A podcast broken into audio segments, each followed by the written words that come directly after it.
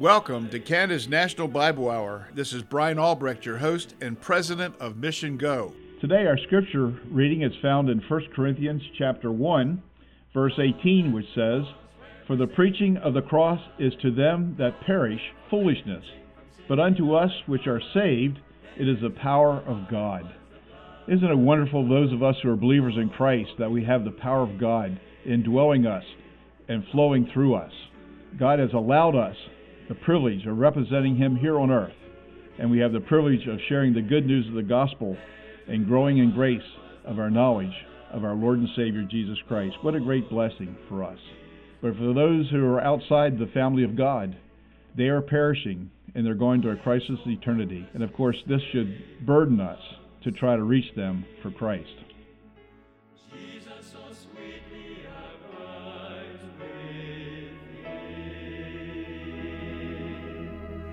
There at the cross where he took me. I will never be afraid. God is my rock. I will never be afraid. God is my salvation.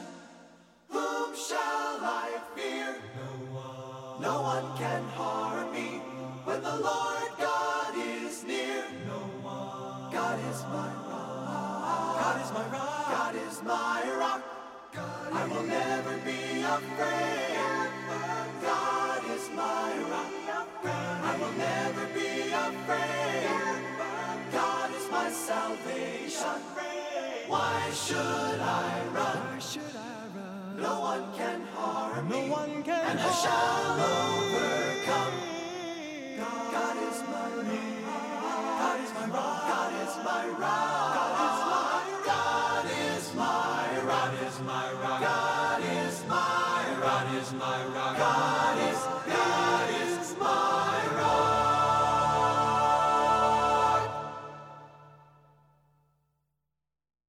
Thank you for joining us for another episode of the Global Times when Dr. Albrecht talks to the missionary staff. We know that God is in control of our lives, and we know that God is the one that put us a hedge around us, and we know that God is the one that protects us each day. But we run into people, our relatives, and the people we talk to, in great fear. But if God is the Lord, and He is the Lord of our lives, then there's really nothing to fear. And I think in this passage, Paul sort of says the same thing to the people in Philippi. Now, when Paul writes this, he's in jail and he suffered. If you would look at the three years prior to him being imprisoned in Rome with the Praetorian Guard, you would find a guy who is really under the gun. He had three missionary journeys. He winds up in Jerusalem. He's accused by the Jews when he's doing a good thing, trying to help some people with the Nazarite vow in the temple, and he's arrested. And from that arrest, the Jewish people made a pact to kill him as he's being transported from Jerusalem to Caesarea. He gets transported to Caesarea. He gets stuck in a jail there for two and a half years. Pleading his case, the people there were waiting for a bribe to release him, and he didn't give them a bribe and so he didn't to Caesar. They put him on a boat to go to Rome, and the, the boat's shipwrecked. There's all kinds of problems with that. And finally, he gets in Rome. He starts preaching the gospel, and because he's a Christian preaching the gospel, he's in prison. He's with the Praetorian Guard. He's had a court case. He's capital punishment charge over his head, and he's imprisoned at his house with oh, guards coming and guarding him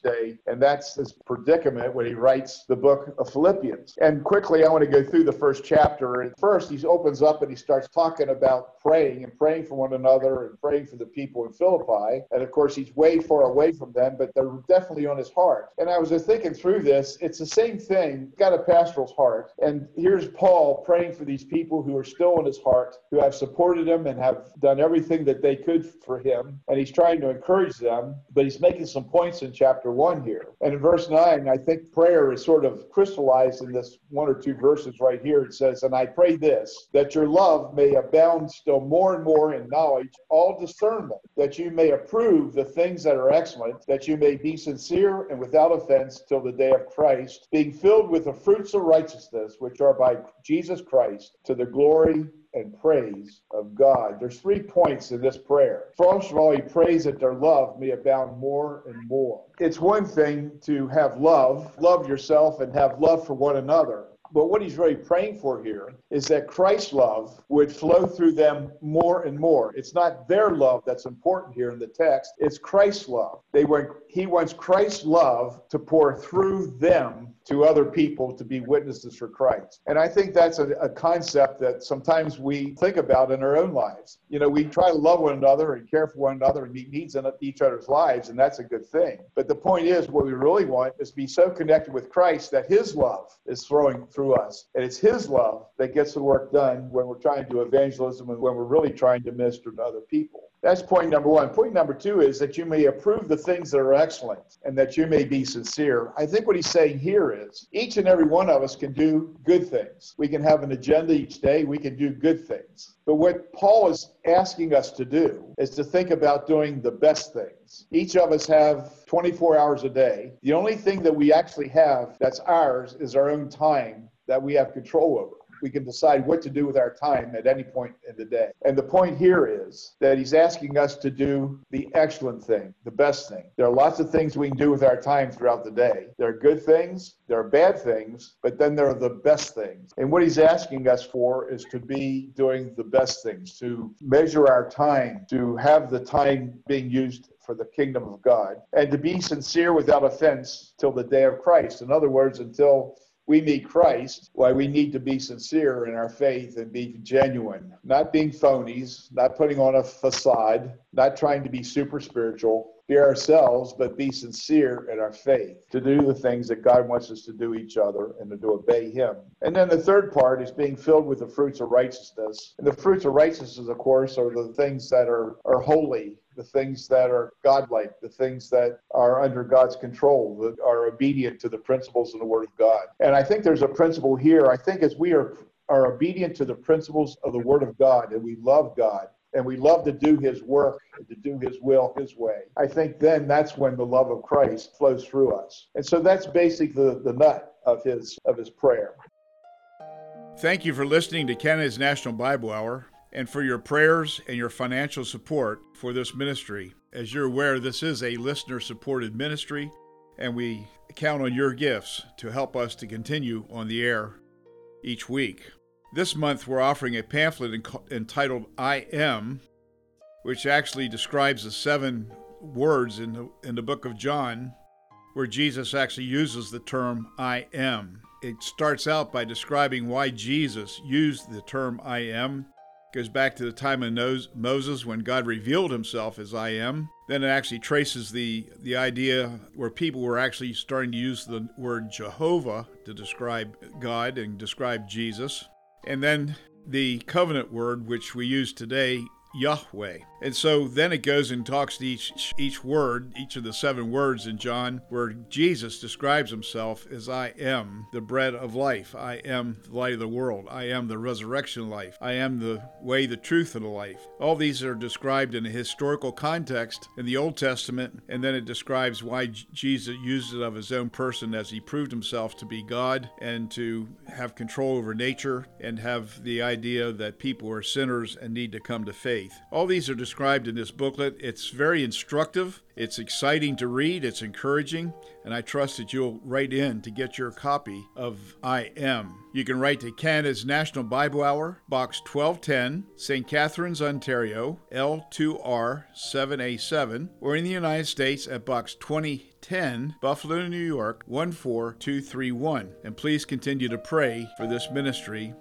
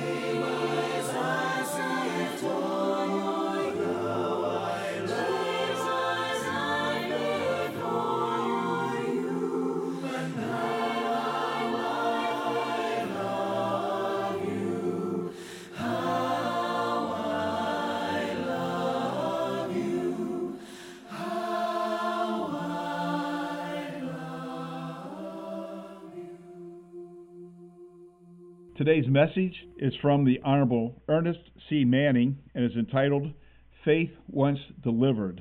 Printed copies are available upon request.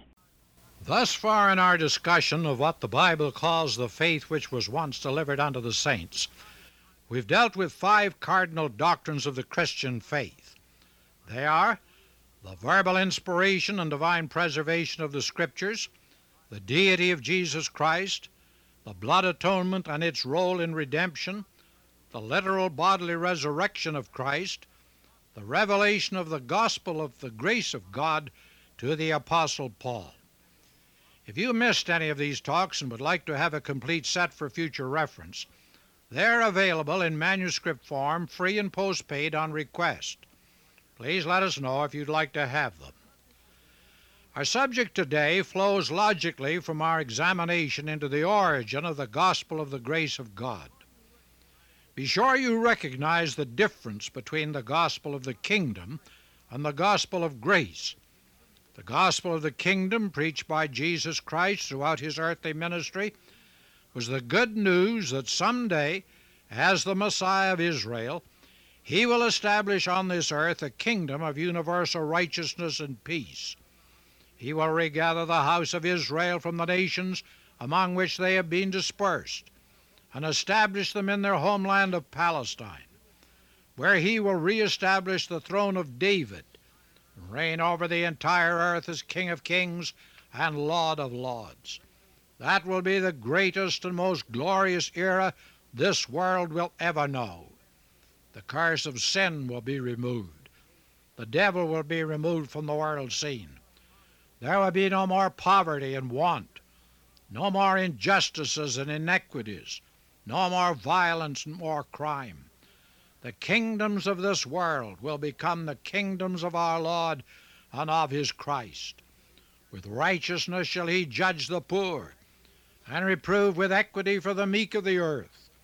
He shall judge among many people, and rebuke strong nations afar off and they shall beat their swords into plowshares, and their spears into pruning hooks. Nation shall not lift up sword against nation, neither shall they learn war any more. But the earth shall be full of the knowledge of the Lord as the waters cover the sea. What a day that will be!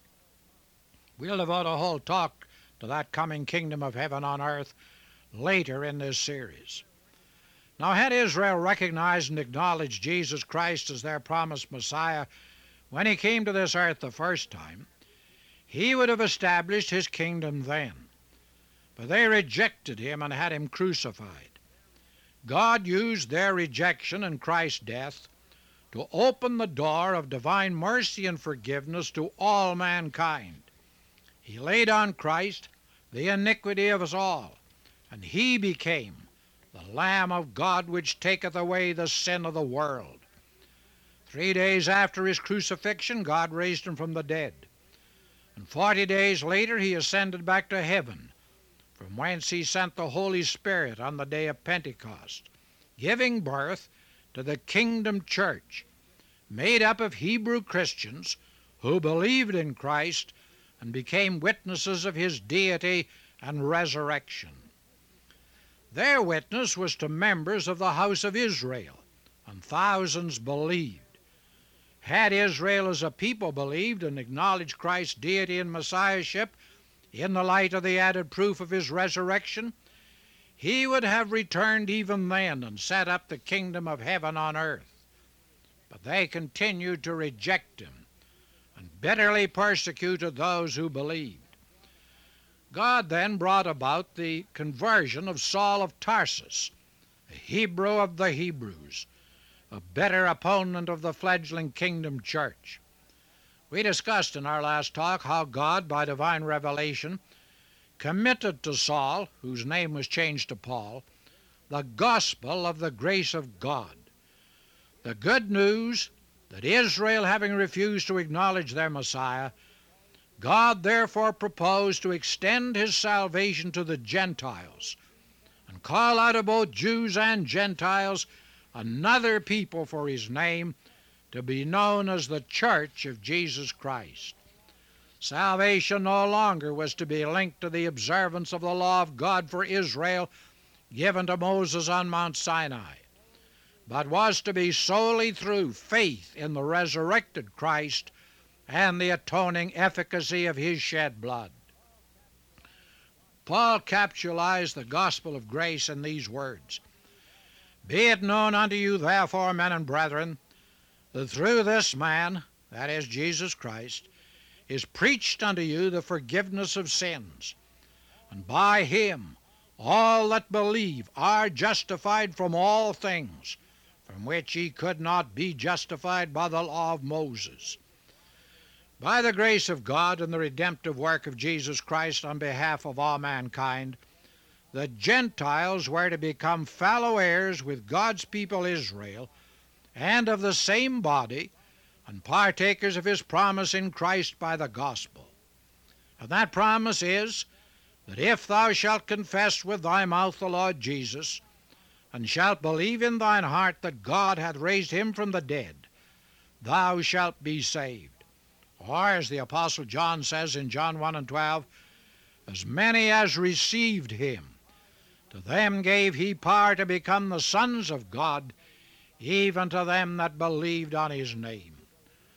All those who believe and respond to the gospel of God's grace by receiving Christ as their personal Savior in this age of what Paul calls the dispensation of the grace of God are referred to in the Scriptures as comprising the church of Jesus Christ.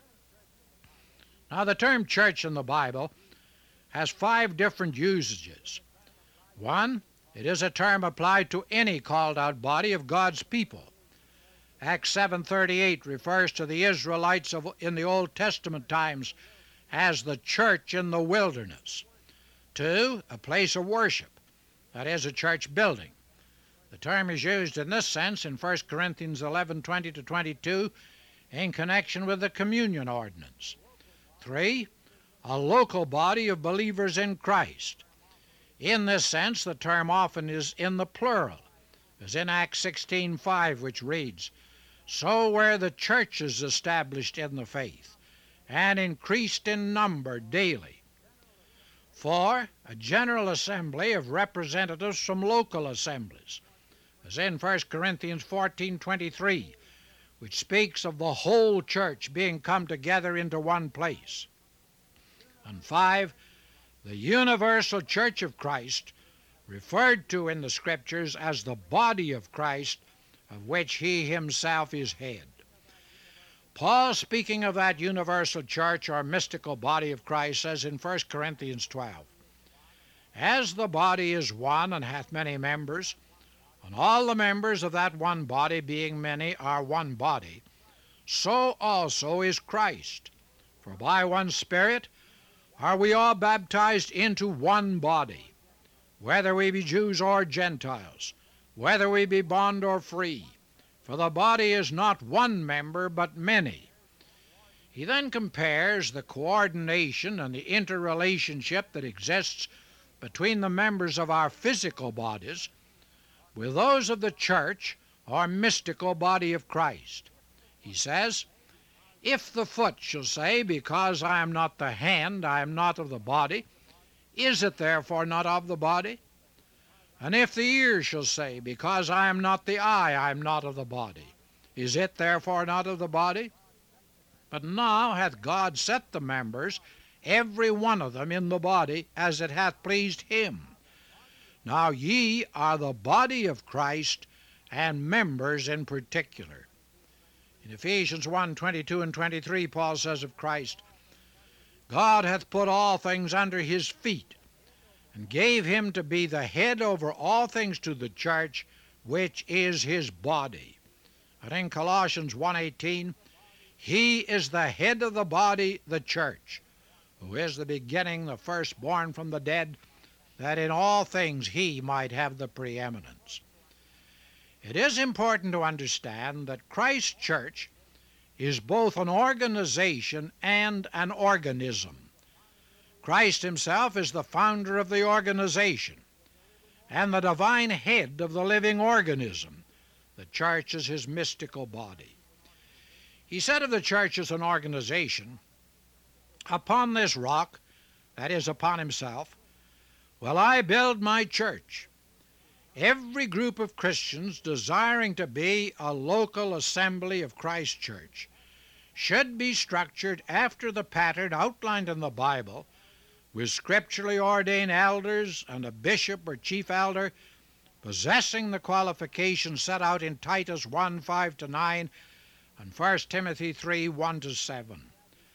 A scripturally established church assembly is not a man made organization. It is a unit of Christ's church, which He established and ordained to be the institution for the edification and spiritual growth of Christians. It must, therefore, operate under the rules that Christ Himself has laid down for His church as an organization.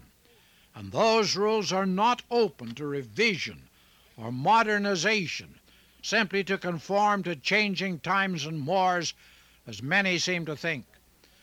Within the numerous church assemblies or congregations, there have developed many denominations, largely as a result of some believers placing greater emphasis on some aspects of Christian doctrine and practice than on others. This is not necessarily a bad thing, because God doesn't reveal all His truth to any one group of believers and may use the diversity of enlightenment and emphasis to advance the gospel in a society whose members are themselves diverse one from another. Many Christians today tend to be attracted to Christian organizations operating outside the scripturally structured church. I'm not suggesting that such organizations are not doing worthwhile work.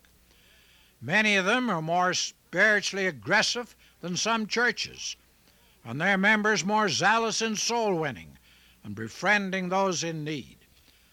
But the fact remains such organizations are not a substitute for the church organization which Christ Himself established. This situation points up the great need for genuine spiritual revival on the part of many churches. If the churches, and especially those who profess to be Bible believing, Christ centered assemblies of Christian people, were fulfilling their role as Christ intended, there would be no need and little inducement for Christians to form organizations outside the church to do what the churches themselves should be doing.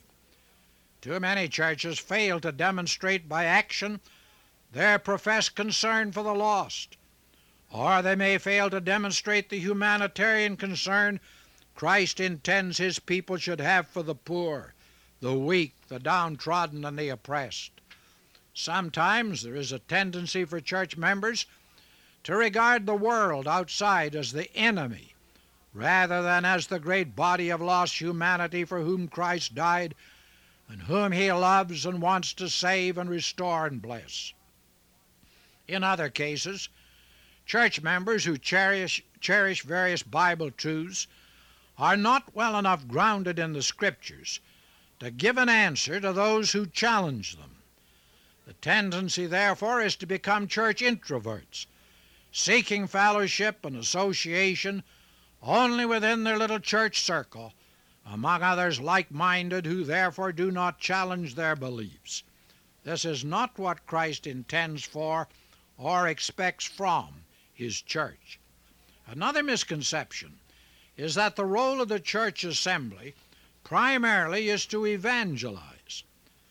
The Bible pattern is for each member of the church to be a personal soul winner, exercising his or her faith in Christ among unbelievers with whom they come in contact outside the church. The church is the place to which God intends they should then bring those they have won that they may there gain a deeper knowledge of Christ and of the Scriptures, to qualify them in turn to be effective witnesses among their friends and acquaintances outside. Day by day, month by month, year by year, God, in His amazing grace and mercy, continues to bring people under the sound of the gospel, which the Holy Spirit then uses to convict of sin and lead to repentance and faith in Jesus Christ as their personal Savior. The Word of God, which is the seed, and the Holy Spirit who energizes that seed are the essential requirements of genuine conversion. The role of the Holy Spirit includes placing believers into the great mystical body of Christ, where they then should function as members one of another and subject to Christ, who is the head of the body. Some day, when the last call and last response results in the completion of that great mystical body of Christ, he will return to the clouds of heaven and remove his completed church from this earth to be forever with him. Here again, those soul stirring words from 1 Thessalonians 4. The Lord himself shall descend from heaven with a shout, with the voice of the archangel, and with the trump of God and the dead in Christ shall rise first. Then we which are alive and remain shall be caught up together with them in the clouds to meet the Lord in the air, and so shall we ever be with the Lord. That is the next great universal event predicted to take place in the prophetic scriptures. God willing, if Christ tarries, it'll be the topic of our next talk in this, in this series. But I can't help stressing as we close today that there is no guarantee that we'll be here next week.